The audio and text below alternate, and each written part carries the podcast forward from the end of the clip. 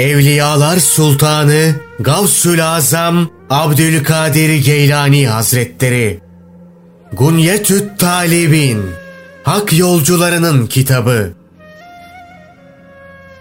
Kur'an ve hadislerden öğütler Tövbe hakkında bazı rivayetler Allah ondan razı olsun. Cabir bin Abdullah'tan nakledilmiştir. Allah Resulü sallallahu aleyhi ve sellem bir cuma günü bize hutbede şunları söylemişti. Ey insanlar! Ölmeden önce Allah'a tövbe edin. İşe güce dalmadan önce hayırlı işler yapmaya bakın. Rabbinizle aranızdaki bağı sıkı tutun ki bahtiyar olasınız. Çokça sadaka verin ki rızkınız çoğalsın. İyiliği emredin ki korunasınız. Kötülüğü yasaklayın ki yardım göresiniz.'' Hazreti Peygamber sallallahu aleyhi ve sellem şöyle dua ederdi. Allah'ım beni bağışla ve tövbemi kabul et. Sen tövbeleri kabul eden ve rahmetiyle kuşatansın. Hazreti Peygamber sallallahu aleyhi ve sellem şöyle buyurmuştur. İblis yeryüzüne kovulunca İzzetine ve celaline and içerim ki Adem oğlunu canı bedeninde olduğu sürece yoldan çıkarmaya gayret edeceğim dedi. Allah Celle Celaluhu da İzzetim ve celalim hakkı için ben de can çekişme noktasına varıncaya kadar tövbe etme imkanını onun elinden almayacağım buyurdu. Muhammed bin Abdullah Sülemi'nin şöyle dediği nakledilmiştir. Medine'de Hazreti Peygamber sallallahu aleyhi ve sellemin ashabından bir grubun yanına oturmuştum. Onlardan biri Hazreti Peygamber sallallahu aleyhi ve sellemi şöyle buyururken duyduğunu söyledi. Her kim ölmeden yarım gün önce tövbe ederse Allah onun tövbesini kabul eder. Bir diğeri de onun şu sözünü aktardı. Kim can çekişmeden önce tövbe ederse Allah onun tövbesini kabul eder.'' Muhammed bin Mutarrif'in şöyle dediği nakledilmiştir. Allah Celle Celaluhu buyurur ki, şu insanoğlu yok mu? Günah işler, sonra benden bağışlanma diler. Ben de onu bağışlarım. Sonra yine günah işler ve ben yine bağışlarım. O var ya ne günahı terk eder ne de benim rahmetimden ümit keser. Sizi şahit tutuyorum ki ben onu bağışladım. Allah ondan razı olsun.'' Hazreti Enes şöyle demiştir. Allah Resulü sallallahu aleyhi ve sellem ve ashabı artık Rabbinizden af dileyin. Tövbekar ve itaatkar olarak ona yönelin. Ayeti indikten sonra günde yüz defa istiğfar ederler ve Allah'tan bizi bağışlamasını diliyoruz ve ona dönüyoruz derlerdi. Yine o şöyle demiştir. Birisi Allah Resulü sallallahu aleyhi ve selleme gelerek ''Ey Allah'ın elçisi ben bir günah işledim.'' dedi. Hazreti Peygamber sallallahu aleyhi ve sellem ''Öyleyse Allah'tan seni bağışlamasını dile.'' buyurdu. Adam ''İyi ama ben tövbe ediyorum sonra aynı günahı yine işliyorum.'' dedi. Hazreti Peygamber sallallahu aleyhi ve sellem her günah işlediğinde yine tövbe et.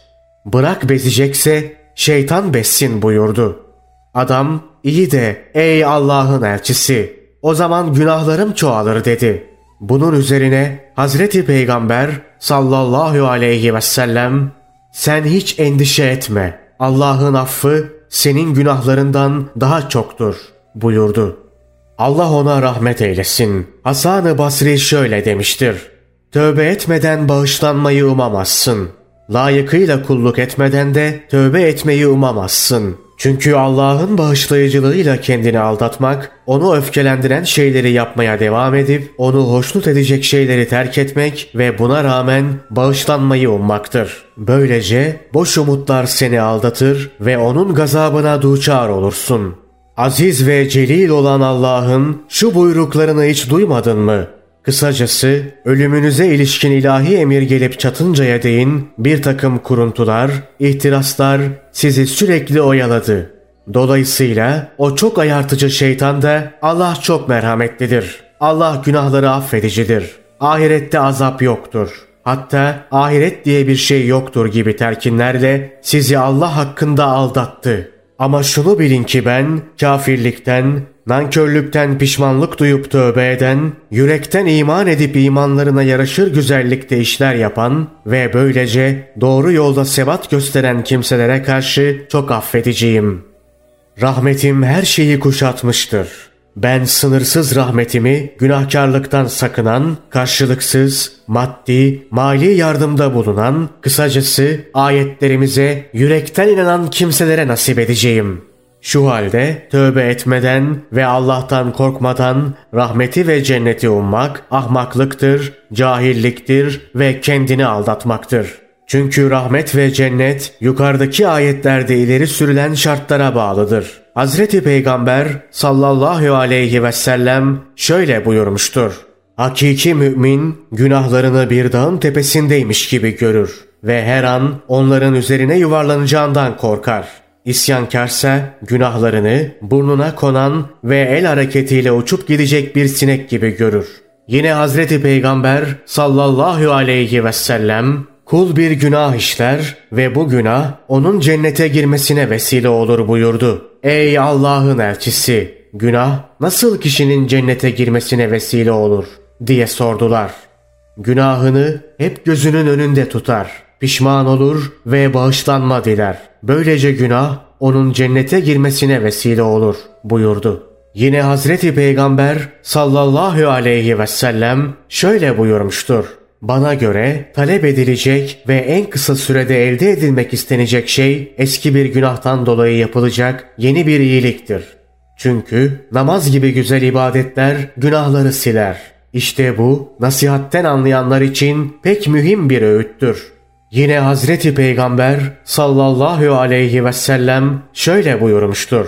Kul bir günah işleyince kalbinde siyah bir nokta oluşur.'' Tövbe edip Allah'a yakarınca ve bağışlanma dileyince kalbi ondan kurtulur.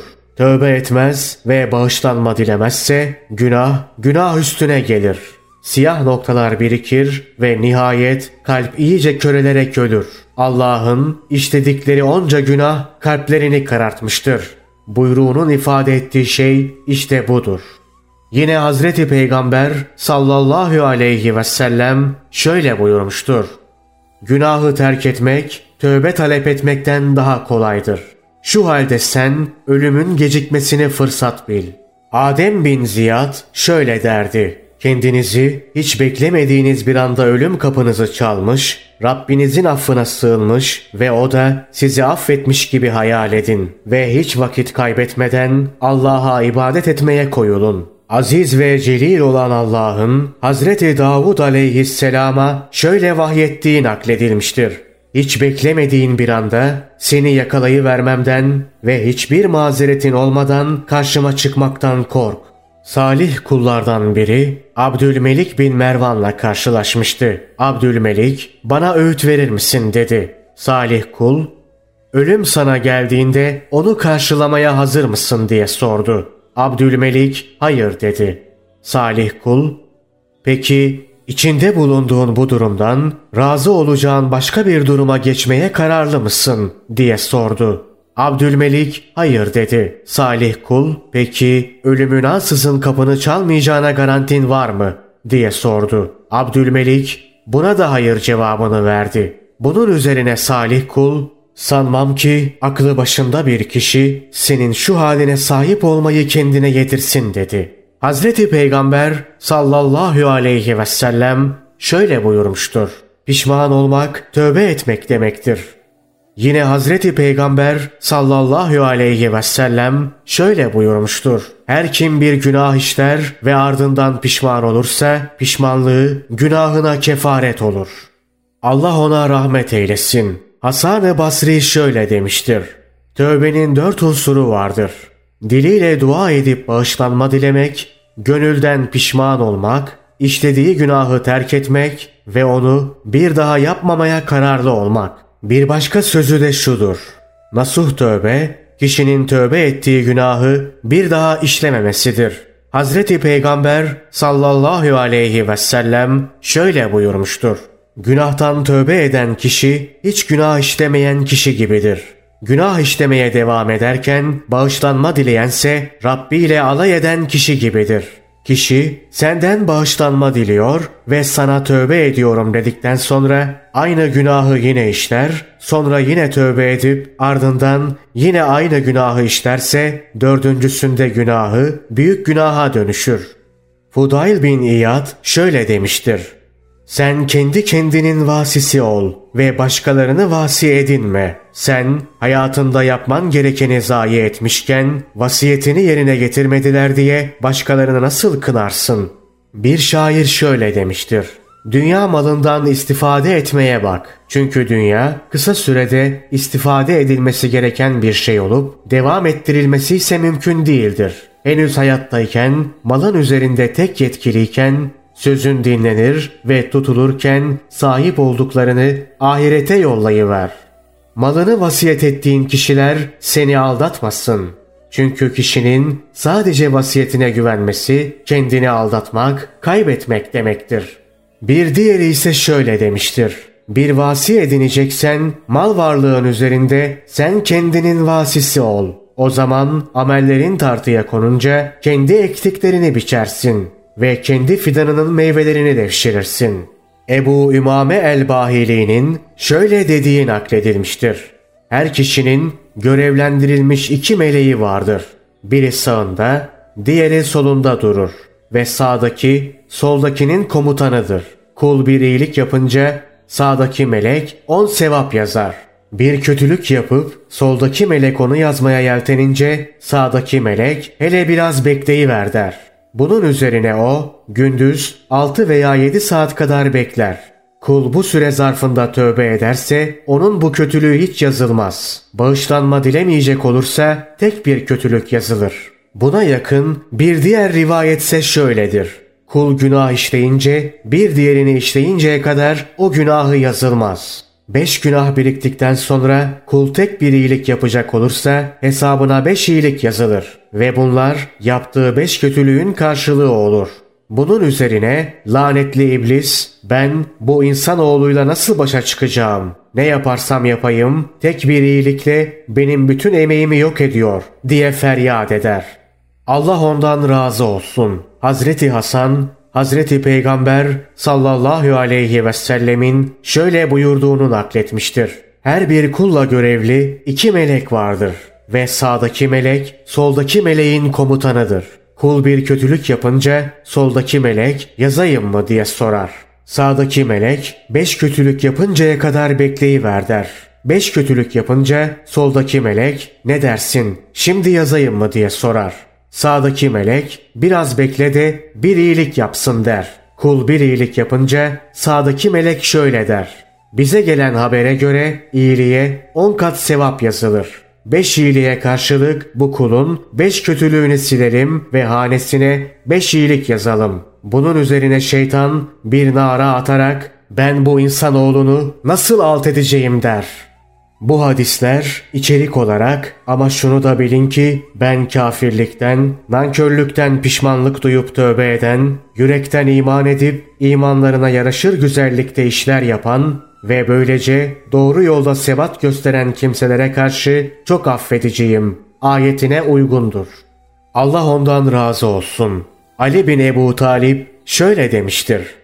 Adem'in yaratılışından 40 bin yıl önce arşın etrafında ben tövbe edip iman eden, imanının gereğince davranış sergileyen, sonra da hidayet üzere yoluna devam edenleri bağışlarım yazılıydı. Bu hadisler içerik olarak çünkü namaz gibi güzel ibadetler günahları siler. Ayetine de uygundur.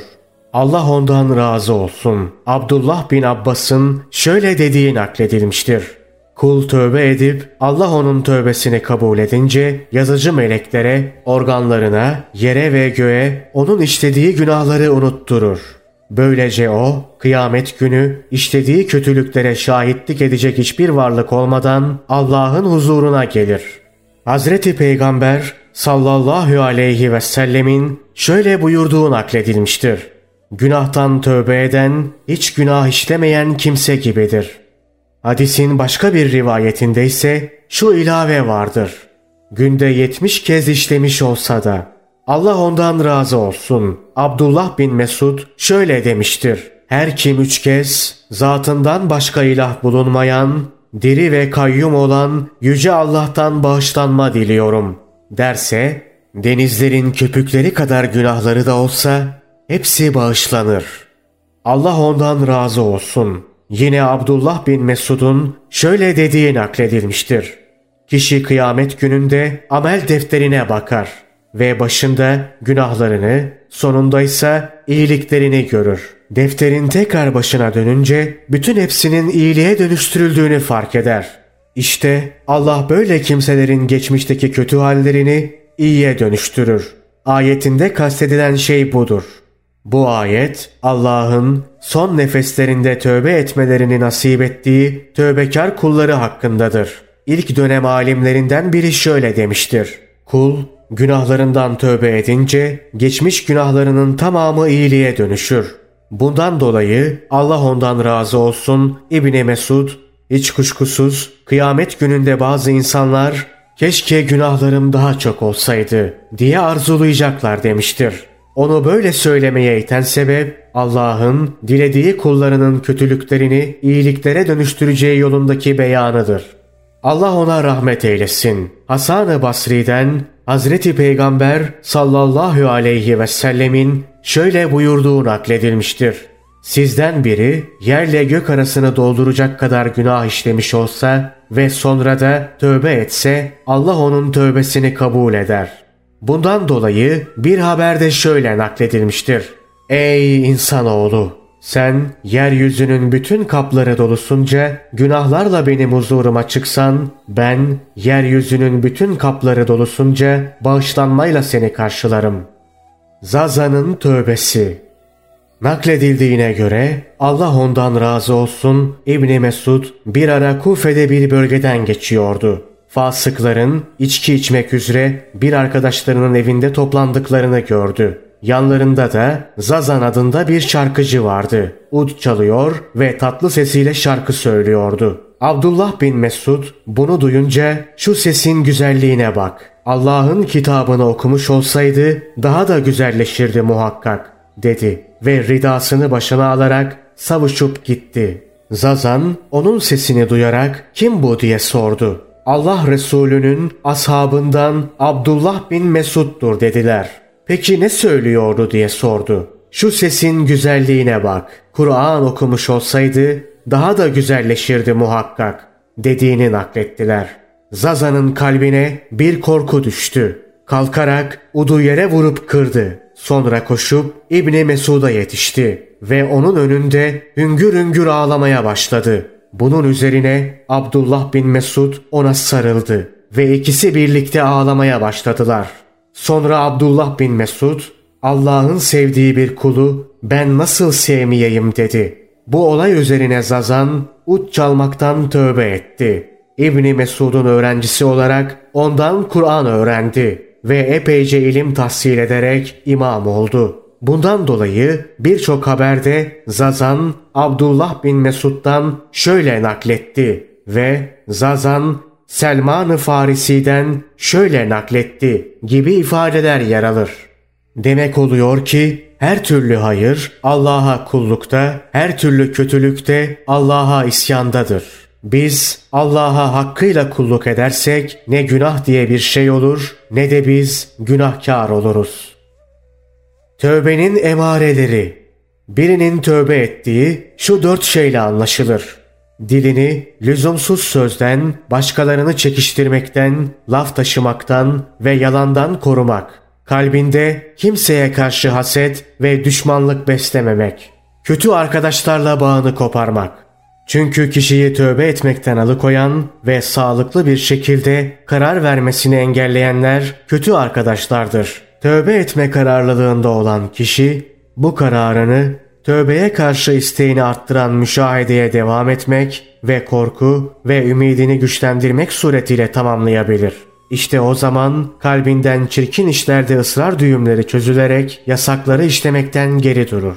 Nefsinin arzularına tabi olmaz ve hali hazırda hata yapmaktan uzak durur.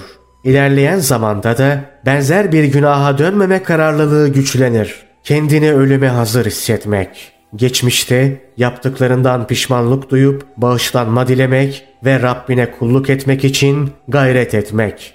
Kimileri ise tövbenin kabul edildiğinin emaresi olarak şu dört şeyi saymıştır. 1. Kötü arkadaşlardan bağını koparmak ve iyi insanlarla düşüp kalkmak. 2. Bütün günahları bırakıp ibadetlere yönelmek. 3. Dünyevi neşe ve zevklerin kalbinden çıkıp gitmesi ve kalbinde ahiret yüzünü görmesi. 4. Allah'ın kefil olduğu şeyi yani rızkı kafasına takmamak ve emirleriyle meşgul olmak. Tövbe eden kişide bu emareler bulununca Allah gerek içtenlikle tövbe edenleri gerekse içi dışı temiz olanları sever. Buyruğuna mazhar olur. Tövbekar olan kişinin diğer insanlara karşı hakları. Kişi tövbe edince insanların ona karşı dört vazifesi olur. 1. Onu sevmek. Çünkü Allah Celle Celaluhu onu sevmiştir. 2. Allah'ın onu tövbesinde sebat ettirmesi için gıyabında duacı olmak.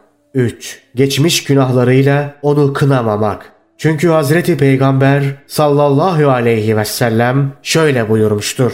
Her kim bir mümini çirkin bir davranışından dolayı kınarsa bu onun günahlarının silinmesine vesile olur. Ve Allah Celle Celaluhu onu kınayan kişiyi de aynı duruma düşürür. Her kimde bir mümini işlediği bir günahtan dolayı kınarsa onu kendisi işleyip insanlara rezil olmadan ölmez. Kaldı ki iman sahibi günaha düşmeyi kastetmez. Bile bile günah işlemez ve dini açıdan doğru olduğuna inanarak yapmaz. Bir müminden günah ancak şeytanın kandırması, şehvetinin azması sebebiyle gaflet anında sudur eder. Allah Celle Celaluhu şöyle buyurmuştur. Allah size inkarı, günahı ve isyanı çirkin göstermiştir. Görüldüğü gibi Allah'ın günahı müminlere çirkin gösterdiği bildirilmiştir. Bundan dolayı kişi tövbe edip Allah'a yönelince onu kınamak caiz olmaz. Aksine tövbesinde sabit kadem olması ve günahtan korunması için dua edilmesi gerekir. 4. Onunla sohbet etmek, halini hatrını sormak ve ona yardımcı olmak. Allah'ın tövbekara olan lütufları. Allah Celle Celaluhu tövbe eden kuluna dört şey ihsan eder. 1. Onu hiç günah işlememiş gibi günahlarından arındırır. 2. Onu sever. 3. Şeytanı onun başına bela etmez ve onu korur. 4 ölmeden önce onu korkudan emin kılar. Çünkü Allah Celle Celaluhu şöyle buyurmuştur. Melekler ölüm esnasında onların üzerine inip şu müjdeyi verirler. Ahirette azaptan yana endişe etmeyin. Dünyada sahip olamadığınız imkanlardan dolayı da hiç üzülmeyin. İşte size vaat edilen cennet müjdesi. Bazı sufilerin tövbe hakkındaki sözleri Ebu Ali Eddekkak şöyle demiştir. Tövbe üç türlüdür. Tövbe, inabe, evbe. Tövbe başlangıçtır. İnabe vasıtadır. Yani başlangıçla nihayet arasındadır. Evbe ise nihayettir. Ceza korkusuyla tövbe eden kişi tövbe sahibidir. Sevap elde etmek ve cezadan kurtulmak için tövbe eden kişi inabe sahibidir.'' sevap ümidi ve ceza korkusuyla değil de sırf Allah'ın emrine uymak kastıyla tövbe edense evbe sahibidir. Bir başkası ise şöyle demiştir. Tövbe müminlere ait bir vasıftır. Allah Celle Celaluhu şöyle buyurmuştur. Ey müminler! Hepiniz hata ve kusurlarınızdan duyduğunuz pişmanlıkla Allah'a yönelin ki esenlik ve mutluluğa erişesiniz.'' İnabe Allah'ın veli kullarına ait bir vasıftır. Allah Celle Celaluhu şöyle buyurmuştur. Her şeyden geçip yalnız ona bağlanan bir gönülle hesap vermeye gelen. Evbe ise peygamberlere ait bir vasıftır. Allah Celle Celaluhu şöyle buyurmuştur. O ne güzel bir kuldu. Her daim Allah'a yönelirdi. Allah ona rahmet eylesin. Cüneydi Bağdadi ise şöyle demiştir. Tövbenin üç anlamı vardır. Tövbe eden kişi pişman olur. Allah'ın yasakladığı şeyi bir daha tekrarlamama kararı alır. Kul haklarını ödemeye gayret eder. Allah ona rahmet eylesin. Sehl bin Abdullah el-Tüsteri şöyle demiştir. Tövbe ertelemeyi terk etmektir. Cüneyd-i Bağdadi ise şöyle demiştir. Haris'in şöyle dediğini işitmiştim. Asla Allah'ım senden tövbe etmeyi diliyorum demedim. Ben senden tövbe etme arzusu istiyorum derim. Yine Cüneyd-i Bağdadi şöyle demiştir. Bir gün Seri Es-Sakati'nin yanına girdim ve onda farklı bir hal gördüm. Hayırdır, neyin var dedim. Dedi ki, yanıma bir genç girdi ve tövbenin ne demek olduğunu sordu. Günahını hiç unutmamaktır dedim. Bana karşı çıkarak hiç de değil. Tövbe günahını unutmaktır dedi. Ben araya girerek bence genç haklı dedim. Niye diye sordu. Dedim ki çünkü ben cefa halindeyken o beni safa haline taşıdı. Kişi safa halindeyken cefa halini hatırlaması da ayrı bir cefadır. Bu cevap üzerine Seri Es-Sakati sustu. Sehl bin Abdullah tövbe işlediği günahı unutmamaktır derken Cüneyd-i Bağdadi'ye tövbenin ne demek olduğu sorulunca tövbe işlediği günahı unutmaktır diye cevap vermiştir. Ebu Nas Es-Serrac bu iki sözü şöyle değerlendirmiştir. Sehl bin Abdullah müritlerin ve günahlarını hatırlayanların hallerine işaret etmiştir. Onların bu hatırlaması yararlarına olur. Cüneyd-i Bağdadi ise hakikat ehlinin tövbesine işaret etmiştir. Onlar kalplerinde Allah'ın yüceliği baskın bulunduğu ve her daim onu yad ettikleri için günahlarını hiç hatırlamazlar. Ruveyme tövbenin ne olduğu sorulunca tövbe dönmekten gelir demiştir. Zünnun el-Mısri de şöyle demiştir. Avamdan olanlar işledikleri günahlardan dolayı tövbe ederler. Havastan olanlarsa gaflete düştükleri için tövbe ederler. Ebu Hüseyin en-Nuri şöyle demiştir. Tövbe Allah'tan gayrı her şeyden vazgeçmemizdir. Abdullah bin Ali bin Muhammed et-Temimi şöyle demiştir. İşlediği hatalardan tövbe eden, gaflete düştüğü için tövbe eden ve iyilikleri görmekten dolayı tövbe eden kişiler birbirinden fersah fersah uzaktır. Ebu Bekir el-Vasıti şöyle demiştir. Nasuh tövbe, sahibinde gizli ya da açık hiçbir günah izi kalmayan tövbedir. İçtenlikle tövbe eden kişi nasıl sabahladığını ve akşamladığını hiç umursamaz.'' Yahya bin Muaz er-Razi yakarışında şöyle demiştir. Allah'ım tövbe ettim diyemem ama yine de günahıma inşallah dönmem. Çünkü yaratılışımı biliyorum ben. Günahlarımı terk etme sözü de veremem. Çünkü zayıflığımın farkındayım ben. Sonra günahıma inşallah geri dönmem. Sözünü de ancak günahıma geri dönmeden önce öleceğim ümidiyle söyleyebilirim. Zünnun Allah ona rahmet eylesin şöyle demiştir. İşlediği günahı bırakmadan bağışlanma dilemek yalancıların tövbesidir. Yine o şöyle demiştir. Tövbenin özü yeryüzünün bütün genişliğine rağmen sana dar gelmesi ve canının kabına sığmamasıdır. Nitekim Allah Celle Celaluhu yüce kitabında şöyle buyurmuştur. Zira dünya onca genişliğine rağmen onların başına dar gelmiş, çektikleri vicdan azabı da kendilerini ezdikçe ezmişti. Sonunda Allah'tan başka sığınacak kimse olmadığını anlamışlardı. Bunun üzerine Allah da huzurlu hallerine tekrar kavuşabilmeleri için onların tövbelerini kabul buyurdu. İbni Ata da şöyle demiştir. Tövbe iki türlüdür. İnabe tövbesi ve isticabe tövbesi. İnabe tövbesi kulun ceza korkusuyla tövbe etmesidir. İsticabe tövbesi ise kişinin Allah'ın cömertliği karşısında ezilip büzüldüğü için tövbe etmesidir. Yahya bin Muaz er-Razi şöyle demiştir. Tövbe ettikten sonra düşülen tek bir hata öncesindeki yetmiş hatadan daha çirkindir. Ebu Amr el-Entami şöyle anlatmıştır. Vezir Ali bin İsa asker alayıyla yolculuğa çıkmıştı. Onu tanımayanlar bu kim diye birbirine sorup duruyorlardı. Yolda duran bir kadın ne zamana kadar bu kim bu kim diye sorup duracaksınız. Bu Allah'ın gözünden düşmüş bir kul.